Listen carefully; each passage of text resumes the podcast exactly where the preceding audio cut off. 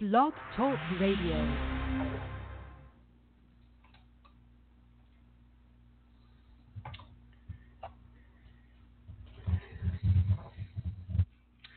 Welcome, guys, to the ARMR Report. This is a special bonus coverage version of ARMR Report. I'm your host, Bret Rosenthal. Those of you who know me, I usually on air at 11:30 Monday, Wednesday, Friday, and we share some thoughts off our trading desk. This is a live trading desk. I'm involved in a lot of action today, as you can imagine, but I wanted to take some time out to share with you some thoughts about the Cronos Group earnings announcement that came out this morning. There seems to be a lot of confusion around it, so I thought I'd just give you the key takeaways from the conference call with analysts and management this morning. Um, before I jump in, the usual you know comments. This is an educational show. I'm not telling you whether or not to buy Cronos today. Uh, I share with you information that I use in my own personal portfolio, and um, hope that it elevates your process uh, as you invest on your own and make your own choices. I will tell you today that I do not have a position in Cronos Group at the moment. So I have no axe to grind here. I'm not short, I'm not long. I'm just literally going to tell you what I learned from covering that conference call. And quite frankly, the only things that I think are necessary to understand from that call. So the print came out this morning, better than expected, carried on all the news wires. Stocks up 6% in the pre market. Now the stock is down uh, 3%. People don't understand why. A lot of talk on um, Twitter and those type of places um, of confusion and know, the, the shorts pile on, the, the longs are confused. Let, let me just explain what's happening. These are the key takeaways you need if you're an investor in Cronos or if you want to invest uh, in, this, in this stock. It's basically three things I'm going to share with you. I'm going to make this brief and then I've got to hop off before the market closes here. Take care of business. But number one,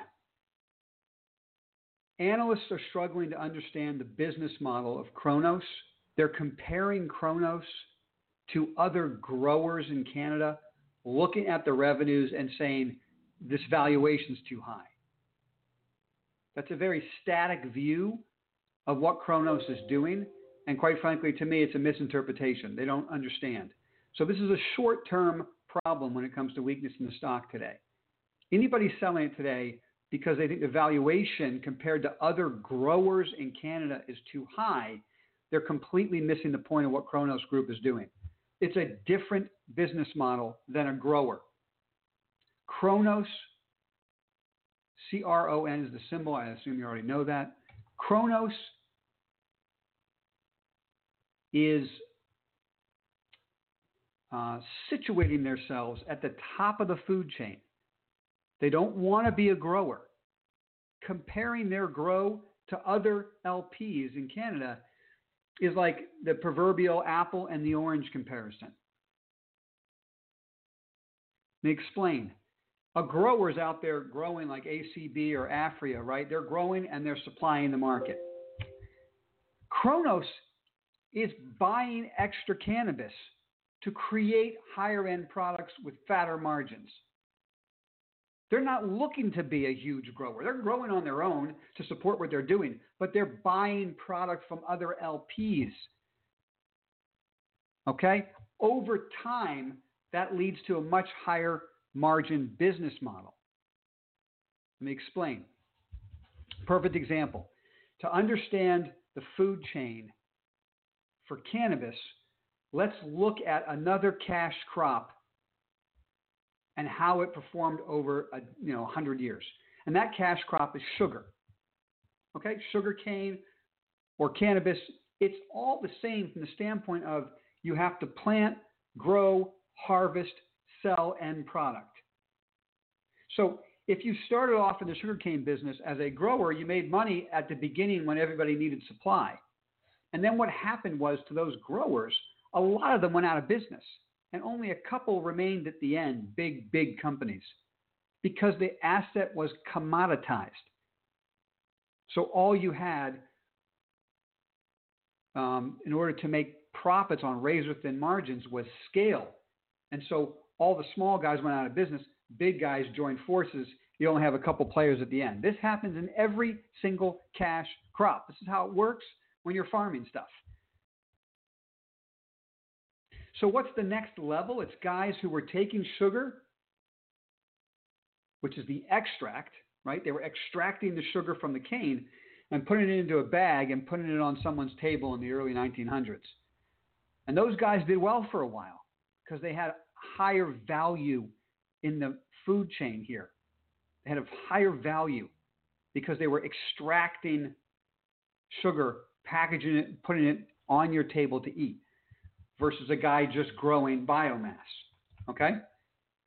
But then that got commoditized, right? Because there's not a real, um, there was no real proprietary intellectual property around extracting sugar from the cane.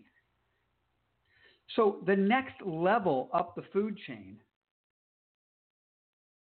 is a company that figured guess what? We're going to take sugar, we're going to put it in a glass bottle, in a carbonated beverage. We're going to have margins you can run a truck through, and we're going to sell it. Right? 95% margins. Of course, that company was Coca Cola, which turned out to be the best possible investment in the whole sugar cane move over 100 years as an example, right? I'm sure there might have been other great investments out there. But as an example, for you to understand cannabis, just take a look at that business process. So, where's Cronos in that value chain? They're trying to be at the top. They want to be Coca Cola. They want to have intellectual property around the use of THC and CBD and all the other um, um, extracts in the cannabis plant. They're not a grower. They don't want to be a grower. Are they growing now? Sure, they need products so they can do these things. But ultimately, down the road, as management said on the call, they, they're going to be buying product. By the way, there'll be a commoditization of the biomass. Prices will fall dramatically, and Cronos will be the biggest beneficiary of that, right? Because they're paying for supply. So when prices collapse, all of a sudden their margins go up. So when we see stories about how uh oh, there's oversupply, it's commoditized, don't forget, uh oh, wait, that's the that's the time where we're going to start to see earnings explosions for Cronos because the product they're bringing in to extract and create high end, uh, um, um, top of the value chain products, now they're getting biomass cheap. Okay, so to compare what they're doing now, their business model, to another grower is pointless. And this is just a typical confusion Wall Street has. Any new business that's, that's starting out, people are trying to understand. I think there's um, Stifel Nicolaus, right? I think that guy had it right today. He put out a brokerage report, and I think he understands the model. Some guys get it, some don't. Okay. Um, one last takeaway for you guys before we go here. One thing I heard on the call, very interesting to me. Those of you who know me know that Charlotte's Web is one of my favorite uh, investments in the space. Okay, full disclosure, I own that stock. And what I heard on the call was very, very interesting to me. An analyst asked, What is the number one driver of revenue for Cronos in the next year to two years? And without hesitation, the CEO said the number one revenue driver will be CBD sales in the United States. That's the number one grower of revenue in the next year to two years for Cronos, which is a Canadian licensed producer of marijuana. And they're saying that their biggest revenue driver in the next two years will be U.S. CBD sales. And without a doubt, the best company in that business is Charlotte's Web. That's the sweet spot of Charlotte's Web. I expect to see some pretty phenomenal numbers out of this company over the next year or two, maybe even longer. All right, guys, I'll leave you with that. I hope it was helpful. I look forward to talking to you tomorrow at 11:30, my usual time. We're going to do a week in review. We got a lot to talk about, right? The market ripped lower and then has recovered and completely put a band-aid over that rip today. So we'll see where we are tomorrow. I'll share information with you directly off the desk like I do every week that reviews all the action we're involved in and what I think you need to know going into the weekend. Take, thanks for being here, I'll talk to you tomorrow.